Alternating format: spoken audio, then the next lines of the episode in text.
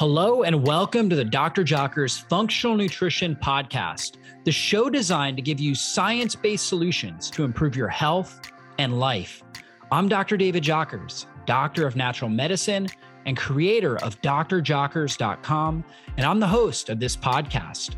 I'm here to tell you that your body was created to heal itself. And on this show, we focus on strategies you can apply today to heal and function at your best. Thanks for spending time with me, and let's go into the show. Guys, you know that chronic inflammation is at the root of every degenerative disease. Inflammation is ravaging lives all over the world, causing massive amounts of unnecessary suffering. And that's why I'm so passionate about getting to the root cause of inflammation. And so I interviewed 36 of the top doctors and experts in the world to uncover the root cause factors involved with inflammation and give you the best natural healing strategies to get well naturally. And I'm giving it away for free at chronicinflammationsummit.com. That's chronicinflammationsummit.com. And you can register and you'll immediately get access to some of the amazing uh, presentations, including Kiran Krishnan, where we talked all about leaky gut, endotoxemia, inflammation, and microbiome reconditioning. That was one of the best interviews I've ever done. So fascinating, such an amazing topic. You'll get that for free when you register at the chronicinflammationsummit.com. Again, we're giving this away for free from June 6th to June 12th. But when you register today, you'll immediately get access to some of these, some of the free content, including Kiran's talk, um, once we get into the event, you'll also uh, be able to listen to Dr. Nasha Winters, and she is a holistic oncology expert, and she talks all about the cancer inflammation connection. I interviewed Dr. David Perlmutter. We talk about blood sugar, insulin, inflammation, and brain degeneration. Uh, Dr. Christine Schaffner, we talk all about biotoxin illness, lymphatic function, and neural inflammation. I mean, so many great presentations in here. Just go to the chronic inflammation summit.com and you'll also get access to several of my free guides, including my new inflammation crushing smoothie guide that I know that you guys are going to love. You'll find some of the best possible smoothies that you can make um, in that. So you'll get that for free immediately when you go ahead and sign up. So again, it's chronicinflammationsummit.com chronicinflammationsummit.com. That will register you, get you a whole bunch of free gifts, including several amazing interviews I did. And then we're going to be giving the entire event away starting June 6th to June 12th, where you'll be able to listen to four or five interviews each day. So you guys are going to love this content. Again, chronicinflammationsummit.com is the place to go.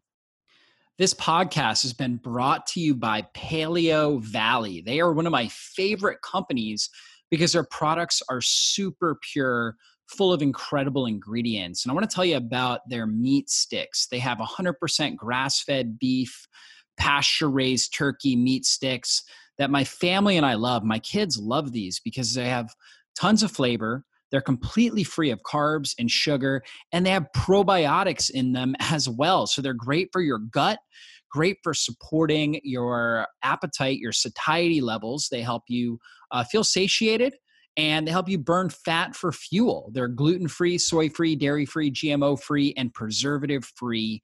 So they are the top of the line. They've got some great flavors that you will absolutely love. And now you can use my coupon code JOCKERS, just my last name, J O C K E R S, to get 15% off your order today.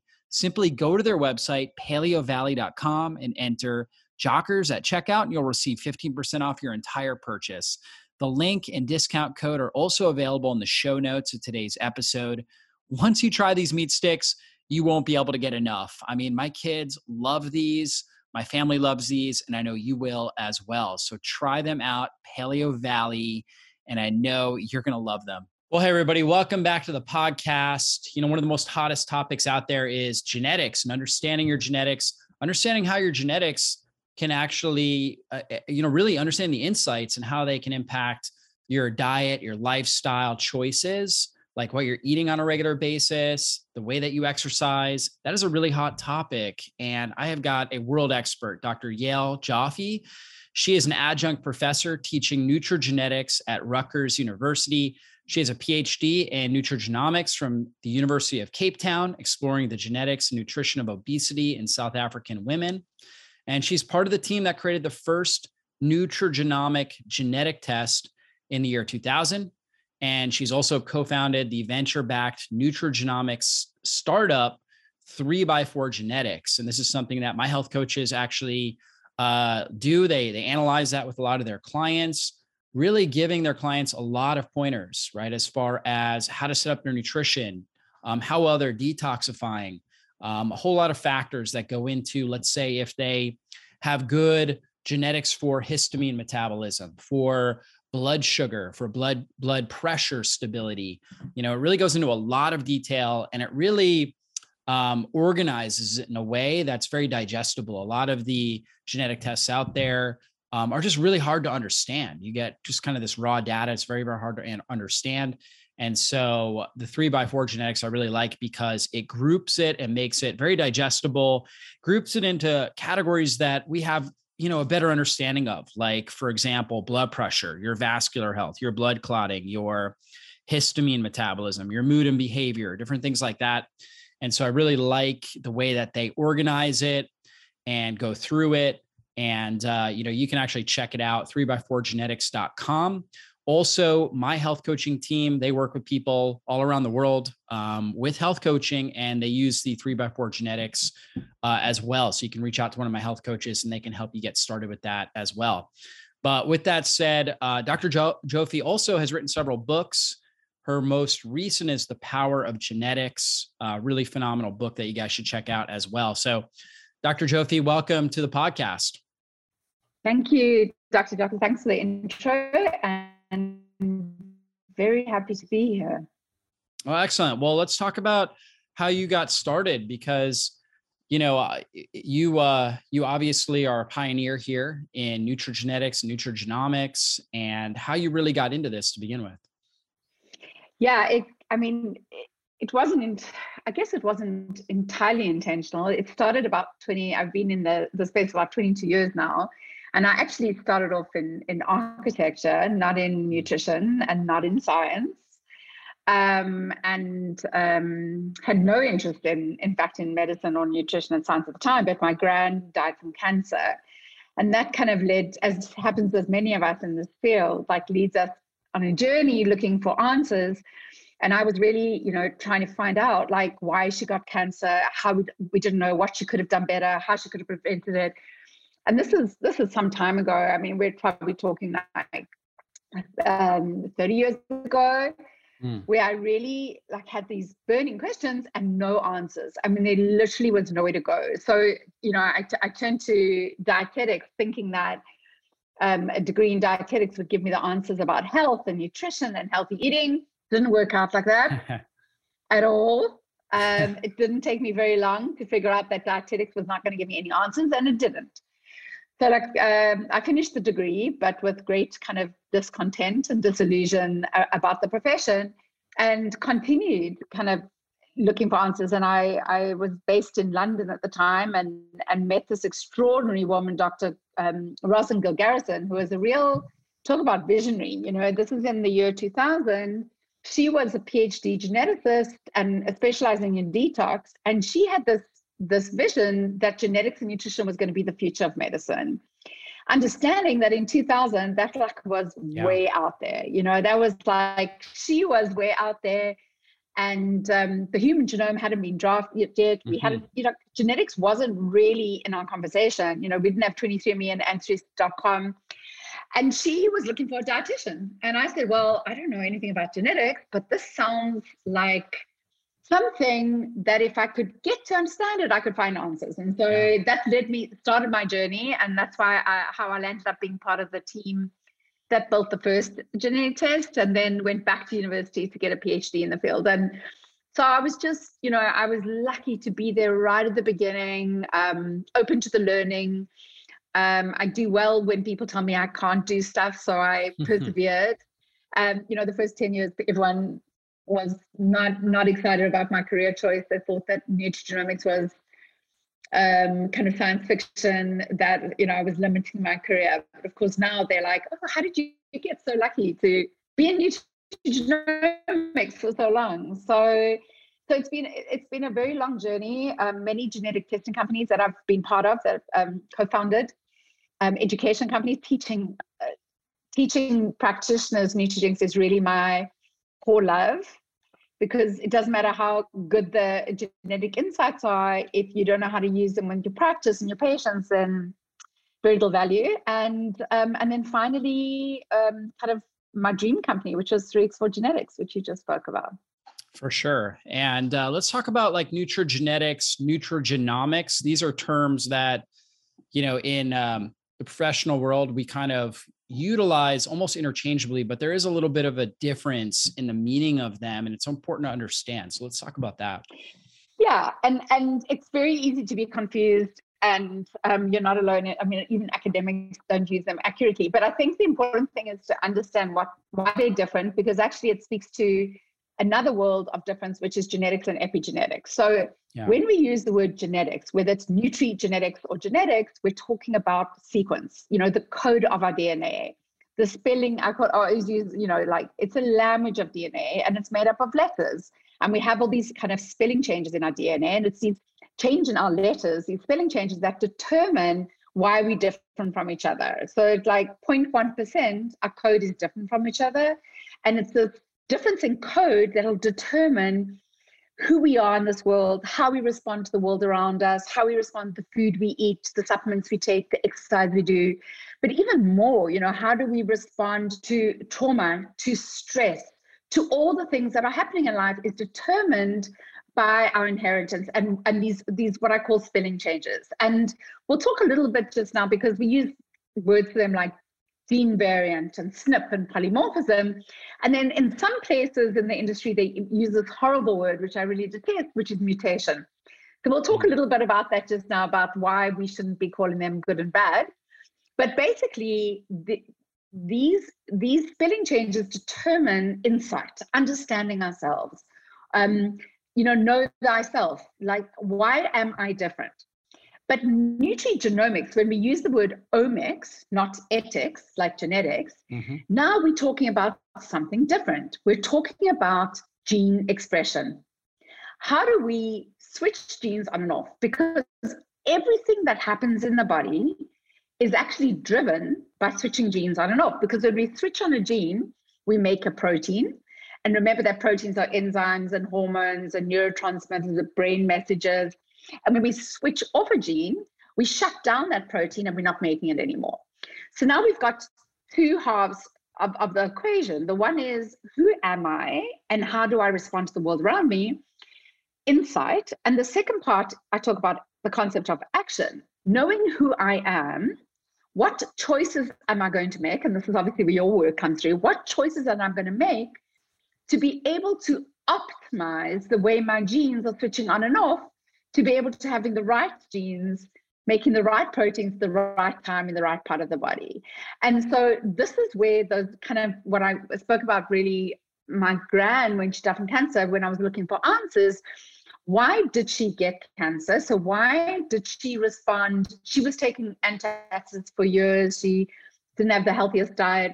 Um, why did she respond to her environment like in, in such a way that she kind of got cancer? But what could we have done to prevent it? What foods and supplements and lifestyle interventions could we have done with her to switch on more defense genes and kind of switch off more of the mm. pro-inflammatory kind of um, pro-oxidative stress, et cetera, et cetera genes. And so this conversation between nutrigenetics, who we are, insight, and nutrigenomics, gene expression, is really why genetics is so powerful because it used to be that in fact, the first 15 years of my career, all I spoke about was gene variants and SNPs. Yeah. And now what I really love talking about is the power of nutrition, and this is where food becomes medicine, to to really change our gene behavior and gene expression, and then the body heals itself. Yeah, for sure. And I think the more that we're learning about you know these these polymorphisms, these genetic polymorphisms, we're realizing that you know they were they were at there was advantages to having these adaptations. Our ancestors made certain adaptations, and there are certain advantages to them. Uh, although those advantages may not always be well suited in our in our current environment, there are actually advantages to them, and that's why you know we don't really want to look at them like they are mutations or something along those exactly. lines. But they actually, in some some cases, have survival advantages associated with them. I know that one of the most common uh, polymorphisms that is looked at out there is MTHFR, right? That's one that most people, especially you know well-educated people and, and professionals out there, have probably heard of. Let's talk a little bit about that one. Yeah, so I will talk about MTHFR. I just want to, you know, just concur, totally agree with you. You know that yeah. genetics is evolutionary biology. You know, genetics and those spelling changes, those those polymorphisms, really is about evolution. You know, mm. wh- why we responded to the world around us is because we were hunter gatherers living on the plains of Africa. We were eating, you know, hunting an animal every now and again. You know, we had to store as much food as we had to. We were living off um, legs, you know, roots and berries that we were finding on the ground. So the problem that we're having, and we'll talk. I, I promise I won't forget about MTHFR, is that yeah. we the the reason we have so much chronic disease in our environment is because we have a complete disconnect between our evolutionary DNA and our current diet and lifestyle exposure. So DNA doesn't change quickly; it changes over thousands and thousands of years. So yeah. these polymorphisms don't happen today and then you've got another one tomorrow. They take thousands or tens of thousands of years.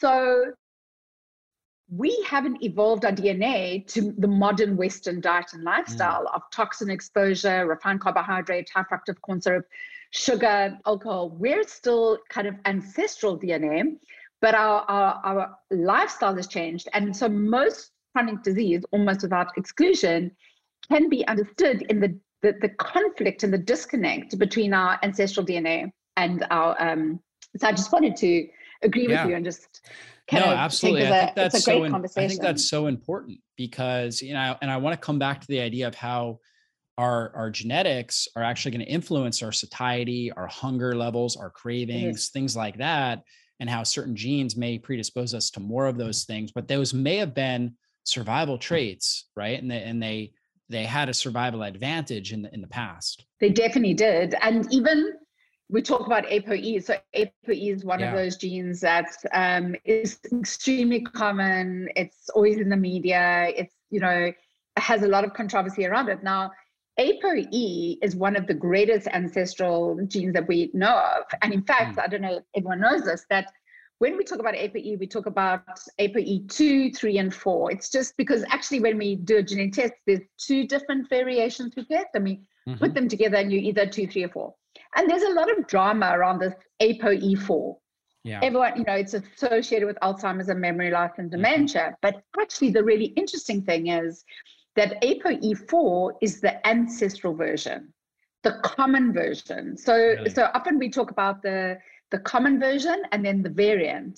Mm. You know, mm. what came later. But in ApoE, the common common version was E4E4 and and like everyone thinks that E44 is like the baddie, you know, but right. actually E44 was common and E2 and E3 came later, much later in the evolution. And so why would that why would a gene that was so common now become the harmful version? Mm. Is because it is a pro-inflammatory gene. And at the time of, of being hunter-gatherers, when you were hurt or attacked by an animal or cut yourself, you wanted your inflammatory system to be able to be really acute and active in healing. Um, and so it was, you know, if you were super responsive, and we always talk about the E4 isoform as being a super responsive, it kind of responds really well to good intervention, but responds very badly to bad intervention. Um, you know, you would heal really quickly. But now that's not the issue. The issue is mm. this kind of low grade inflammation that is causing a lot of disease. And so suddenly ApoE has been turned on its head. And so this is a perfect example why I, I hate, I really, really use the word hate, but really hate the word mutation.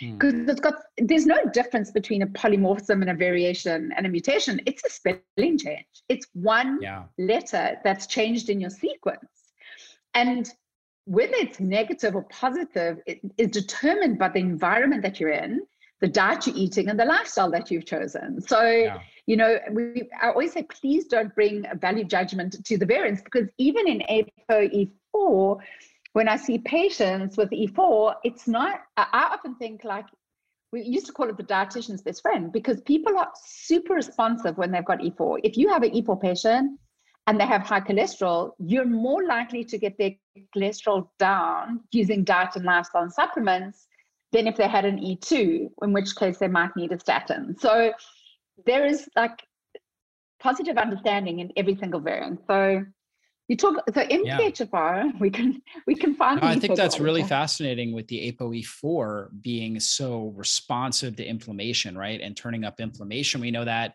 you know our ancestors, most of them died actually from infections, infections that would get in from flesh wounds, get into their bloodstream, spread into their nervous system, create meningitis or pneumonia in their lungs or something like that. So having a hyper responsive and responsive inflammatory system was very advantageous because That's that right. was is actually what the body used to protect against some sort of infection from killing us. Today's day and age, we're not really at risk. I mean, you know, it's very rare unless somebody's very immunocompromised, elderly, something like that. You very rarely hear about somebody dying from, you know, pneumonia, uh, you know, as a whole, right, or meningitis, right? Typically, we're able to treat these conditions, but this chronic low level stealth inflammation over time really damages the organ systems, leads to cardiovascular disease, neurodegenerative conditions, diabetes, all these types of issues. And so that's really what we're dealing with now is kind of this low level stealth inflammation. And so that variant is no longer advantageous like it was for our ancestors, no longer advantageous for us now.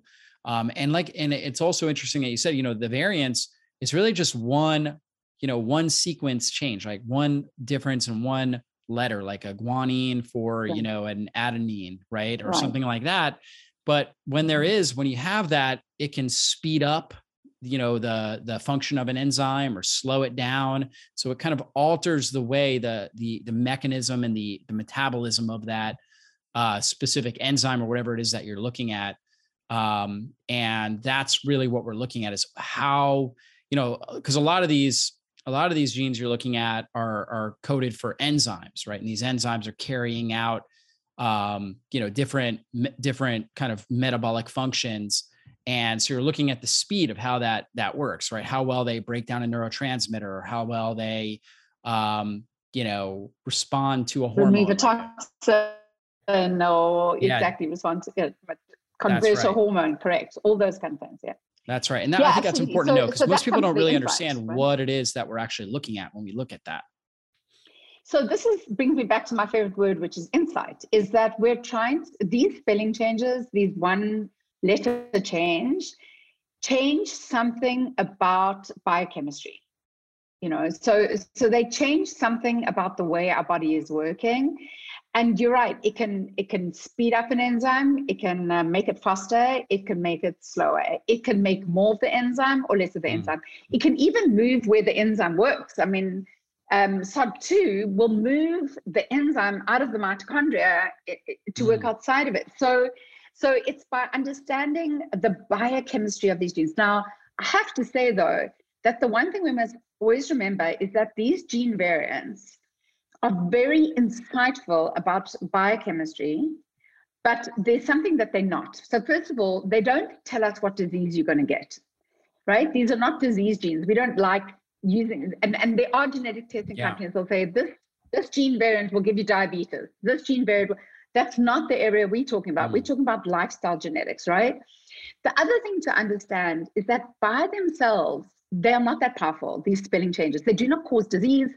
They do not, you know, result in an ultimate. What they do do is alter the way the biochemistry works. And the, the one thing we do very differently at 3 4 is because these spelling changes by themselves are not that powerful, we group them together. So when we talk about so MTHFR, it brings us a beautiful segue into the conversation of MTHFR because what happened with genetics is when the Human Genome was, draft was kind of launched in 2003, there was a, this big dream that genetics would change the future of healthcare. And we have done a, quite a terrible job of that, really. Genetics has not achieved it. One of the reasons being that, as often happens, the commercial market hijacks the science.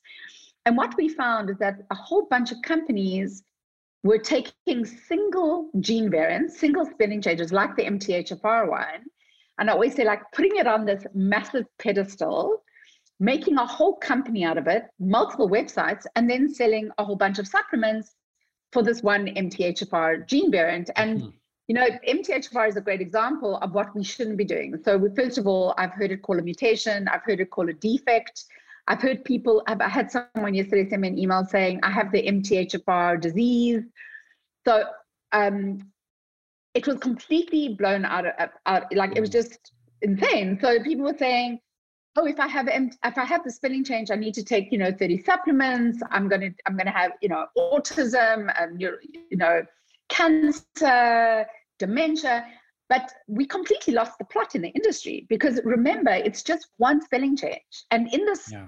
area called methylation where where where the mthfr enzyme really plays a role there are many many enzymes not just mthfr and where we gain real true insight is when we look at how many of these gene variants are impacting the whole pathway and trying to see whether the, the pathway is, is working optimally or not. And this has been, for me, like my kind of soapbox for the last four or five years is that we cannot simply evaluate um, a person based on a single gene Mm. We can't even evaluate the person based on genetics alone because even yeah. genetics by itself is just one piece of information, but doesn't. That's the problem with kind of 23andMe. They don't know who you are. They don't have you and your health coaches asking questions about what their history's been, what they're suffering from, what their pain level is, what their goals are. You know, um, doing blood tests and finding out what's going on. Like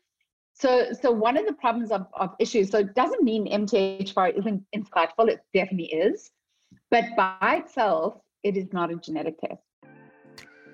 Hey, I just want to take a quick moment and tell you about my new book, The Fasting Transformation. I am so excited about this book. It is a functional guide to help you burn fat, heal your body, and transform your life with intermittent and extended fasting. Fasting is the most ancient form of natural medicine. And in this book, I take you on a journey to help you understand how fasting improves your blood sugar and your insulin sensitivity, how it shuts down inflammation in your body, optimizes your hormones, turns on fat burning, and helps activate stem cells and deep cellular healing. Guys, you're going to learn so much from this book. You can check it out, The Fasting Transformation, on Amazon or on our webpage, drjockers.net forward slash fasting transformation. So check that out now. You guys are going to love the book. And if you have a chance, leave a review on Amazon. Thanks so much. Yeah, absolutely. So it's really just giving you raw data, but again, you're not actually it's not really there's not a clinical application to it. And that's what I love about what you guys do um, is you group a whole bunch of different genes that have kind of similar functions together, right? right? And put it into a category that is better understood. For example, like histamine, right? And this is this is a common thing that you know we're seeing with a lot of people not metabolizing histamine very effectively, which can predispose them. Some of these individuals uh, have more struggles with seasonal allergies. Um, some of them struggle with certain foods that they eat that may be higher histamine um, and they can have genetics that uh, predispose them to this sort of an issue. So that's something that's like a grouping, methylation, which is where MTHFR would be grouped into. That's but there's many other genes that are associated with that. So you group them all into um, a category, and then you know th- your your testing looks at it and then says, okay, you have you're at higher risk for issues with methylation, so you need to um, you know, you should be looking at things like this for your diet, right? Eating more dark green leafy vegetables to support folate levels and things like that. So, how were you able to go through this? Must take must have taken a lot of work to really categorize all these different genes into these yeah. different categories. Yes, it did. So this is the this was the foundation of 3x4 is when I realized that you couldn't you couldn't just give advice, a diet recommendation, a supplement recommendation based on a single SNP. And then you ask yourself the question, which actually is the most important question if you're building a test, is what is the criteria for, for deciding whether I'm going to include a gene variant or a polymorphism in a genetic test or not? And up until then, in my whole career, I had I sat down, I thought, well, how have I done it all these years? And I was like, well, I read the literature and then I get to know the gene variant really well. And then I decide whether it's really good and I put it in the report. And I'm thinking, you know, that's not good enough. Like that, that's not scientific rigor.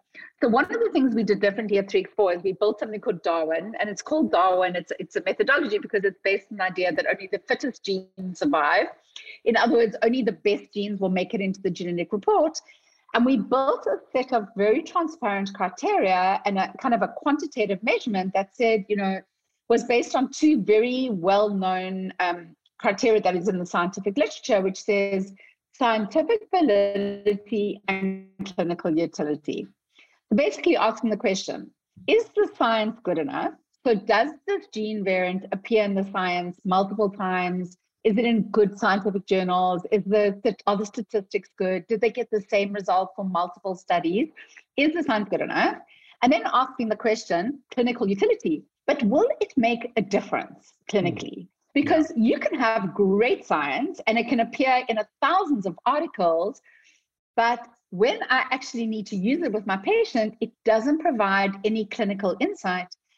So I always like the final question. So we have eight criteria built into Darwin, but really the most important one is will knowing this information in my genetics help me make a better and different clinical treatment decision?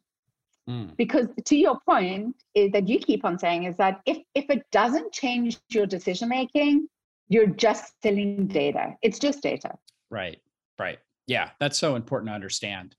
And, you know, we also know that the environment that we're in is also going to play a role in how the genes express themselves. So, our, our epigenetics or the environment that we're in, our level of stress, um, perhaps what nutrients we're getting a lot of in our diet, what we're not getting a lot of, um, our sleep habits, all of these things are also going to play a role in how these genetic variants express. Is that correct as well? Yeah, so not just in the genetic variants, but the, the genes. So we talk about yeah. how genes express. And, you know, it used to be believed that or understood that it was like certainly the food we ate or if there were radiation or toxins, that it would change gene expression. Now we are starting to understand. And remember in the beginning, I said nutrigenetics and nutrigenomics, and nutrigenomics about changing gene expression. But actually, what we're starting to understand now is absolutely everything that happens in our environment changes gene expression. So you mentioned a whole bunch of them and you were spot on, you know, sleep, stress, but it's even more than that. It's about connection, relationships, yeah. um, a hug, laughing. Mm-hmm. We talk about um, cold water immersion is huge when it comes to changing gene expression. Mm. Meditation changes gene expression. So now all these things that we've been advocating in the kind of more integrative lifestyle medicine space, we're starting to understand the science because we always said, you know, meditation is really good for you, but we couldn't show the science behind it. Now we actually know that what happens in the body when you meditate, and it's actually about switching on and switching off genes, which helps heal the body and heal the nervous system and change the way your brain's functioning. So it's been amazing because, and that's why the world of nutrigenomics per se has now grown in what I prefer to call kind of lifestyle genetics because every single decision we make, every minute of every day is going to influence how our genes mm. are, are, switching on and switching off. And so it's not something we can put off for tomorrow or put off for next year or put off, you know, for next month. For sure. And I know the three by four genetics we'll go into things like, for example, how you exercise. So let's look at some examples. Like, what are some, maybe one or two of the genes that impact the genetic variants that can impact uh, the way that you exercise and how you how you your system personalizes and gives personalized recommendations for exercise based on those variants. Yeah, so in exercise, it's it's actually an area that we're starting to specialize in. We have a whole team just in sports genetics, and what's so interesting about it, and this doesn't matter if you're on the couch and just want to get off the couch and start moving, and maybe walk a 5K or run a park run, or you're an elite athlete, kind of in a in a, a really professional sports team, it's the same conversation. So what we found is that we always look at what is the contribution of genetics, and and amazingly in sports and fitness, genetics has a huge contribution, like well over sixty percent. So that means that if you're an elite athlete, you're there because at least 60% of what you're doing is coming from a wonderful inheritance that you got from your parents, and the rest is your training and your nutrition and everything. And the areas that we look at is things like injury susceptibility. So we know, especially with mm. professional sports teams, that if your players are not on the field, you've got you're not running a good yeah. franchise, right? You got a problem. Not to be successful. Yeah. You're not a success. So so injury susceptibility is one of the most things. And the most how do we predict when someone's going to be injured so that we can prevent it, change the training, give them recovery. Mm. And we've been able to pinpoint injury to the point now where we can even look at subcategories of injury like rotator cuff and ACL and stress fractures so that we can plot when an individual's training load is almost getting to. So one thing is injury. The other thing is recovery from training. So I'm one of those people, I can train five days a week, but I can't train seven days a week.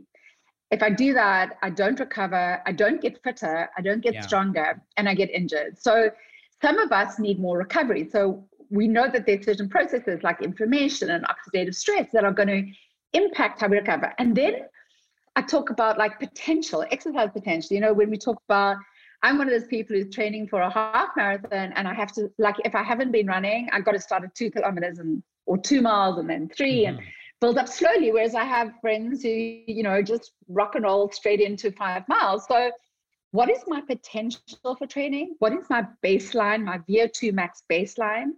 Am I going to be a podium or am I going to be mid range? And also, you know, if I've got three, four hours a week to exercise, where am I going to use those three, four hours? Because if I'm if I'm exercising in my comfort, so say I'm more endurance based genetically and I'm doing more distance kind of training, I'll be much happier than being in a gym doing power training. So some people genetically are really, really um, um, well suited to do power training, muscle work. Like they just thrive in it, and their body responds. So it's understanding all these more elements, and it's not only for the lead athletes because if you just get off the couch, we want to make sure we use your time to the best we can because most of us are so busy that exercise time is actually a great luxury in our lives. So let's make sure we use it in the best way where your body's going to respond as much as possible and we're going to keep you from getting injured. So that's a perfect example of, of how genetics can be so insightful. Yeah, very insightful. And I know I had my genetics tested with you guys, and I was very high in the injury category.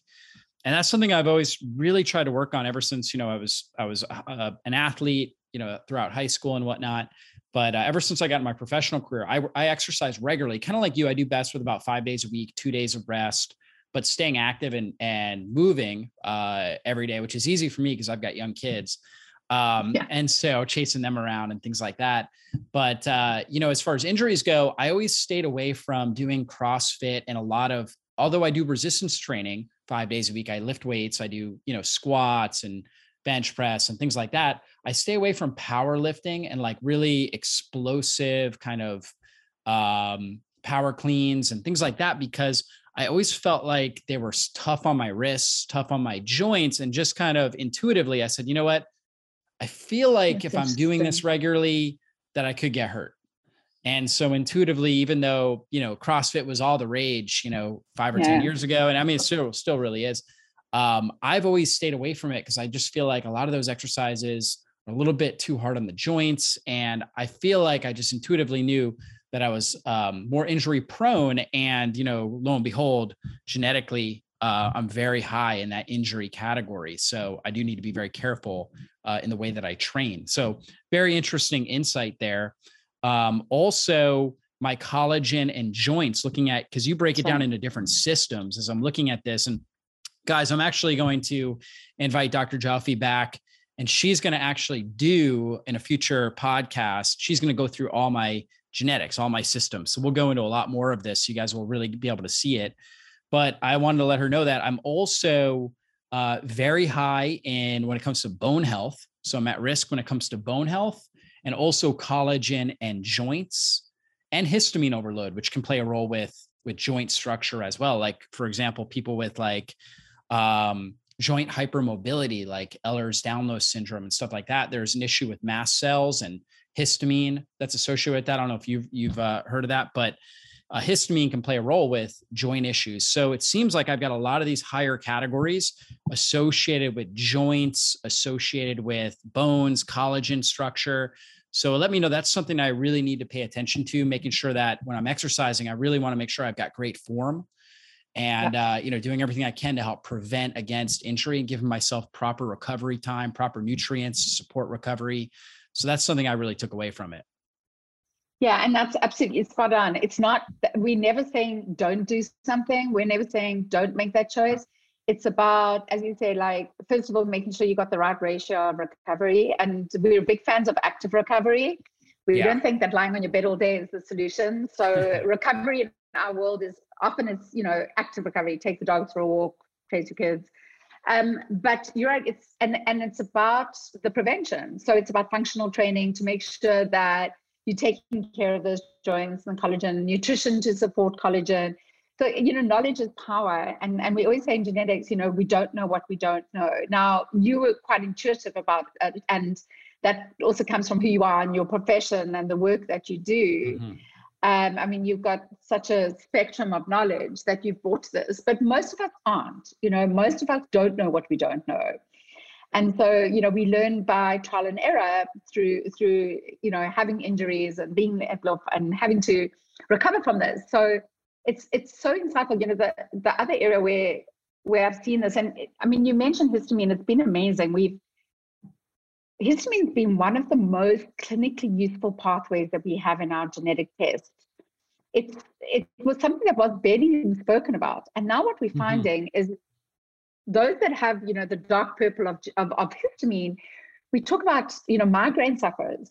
We're finding um, a, a people who are like seasonal allergies, mm. um, gut dysbiosis, and we're seeing histamine. And when we, we, you know, you can take his, high histamine foods out the diet, we're seeing incredible change. So this is one of mm-hmm. the areas where we see the genetics because that's not something you would guess at. You wouldn't go, oh, you know, I've got high histamine. People don't think of it. You know, they they so that's been amazing. Histamine's been incredibly insightful for us. And the other one is what you spoke about earlier, which is around, you know, appetite and satiety and why we eat and the way we eat. You know, people always believe that um, the genetics of, of weight was all about metabolic rate. You know, if yeah. I can eat whatever I want and I don't get weight, or I just look at food and I gain weight. And that was like the complete understanding of how genetics influences weight. But now we know it's like way more complex and granular than that. And in fact, like your whole webinar just on the genetics of weight, and it's, it's my like favorite, favorite, favorite topic because we never understood, you know, why do some people gain weight so easily and find it so hard to lose weight? And coming from the dietetics profession where we were so we were so dismissive of individuals yeah. who, when we gave them a diet plan, which had reduced calories and increased calorie expenditure, that they didn't lose weight. It was almost like they failed us, and we would. And you know, there was a lot of um, you were cheating, you didn't listen to me, um, you don't have willpower, you don't have self-control, and not only from the profession, but from families and friends, and you know that that the reason you didn't lose weight. So it, it we set up everyone for failure because we didn't understand and as we mentioned earlier, you know, the ability to store fat and hold on to it is actually an evolutionary advantage. Yeah. You know, we would have survived much better on the plains of Africa if you could if you can store what you take in and not, not burn it up. Whereas now in our current world, it's it's obviously working against you. So we've discovered this amazing world of appetite and satiety that it's taken me like 15 years to figure out that my appetite is not the same as yours and how much food I need to feel full is not the same that you need to feel full. And when you start thinking about that, and even within a family, it, it, even different children in the same family will experience hunger in a different way. So it's not like greedy, you've got self control or any of that. It's literally our genes drive appetite. Yep, yep. And there's some key genes too, like you have your FTO gene, right? For example, I know you yes. probably talked a lot about that in your work the fat mass yes. and obesity obesity associated gene Okay, which is kind of like a yeah. like a I call it the buffet gene. gene. What do you call it? Thrifty gene.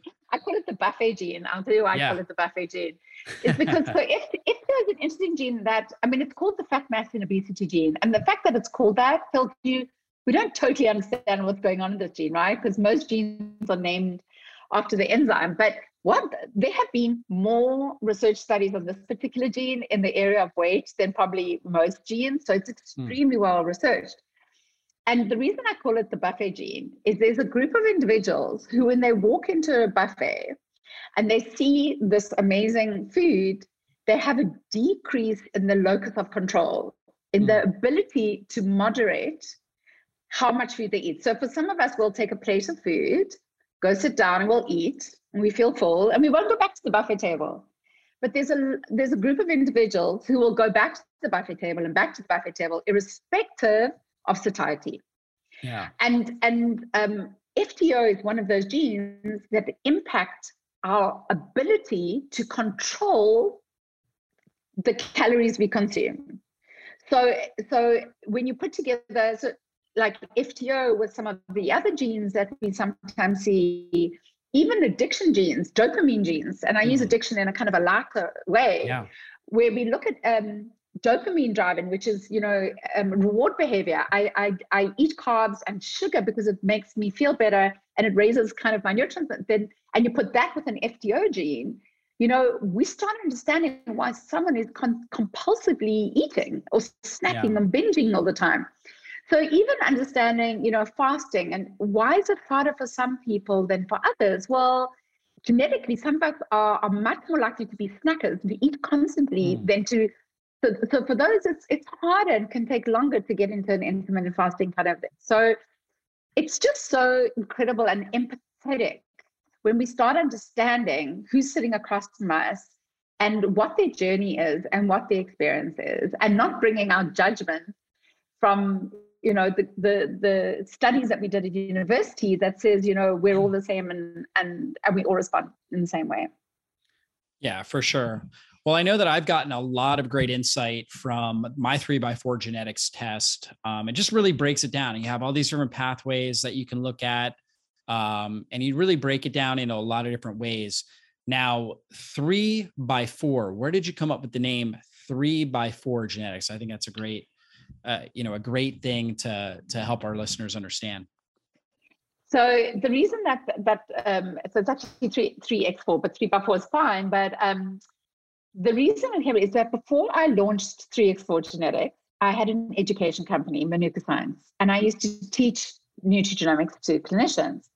And I wanted to come up with a way that practitioners could summarize what they had learned from a genetic test into a one pager that they could then share with their patients so that their patient wasn't overwhelmed by how much information we're getting and that the practitioner was able to really create like a, a summary of what they've got. And so Mhm. the idea behind it is once you evaluate a, a report, whether it's 3x4 genetics or whether it's another genetics report, you should be able to identify the three most important areas you want to focus on. There's inflammation, detox, histamine, appetite, whatever that is, three most important areas.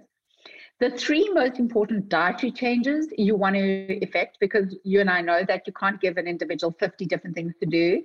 A confused brain says no, I love that. So, what are the three most important dietary changes? The three most important lifestyle changes you can do, and the mm. three most important supplements. And so it's three, three, three, three, which is three X four, and that's Yeah.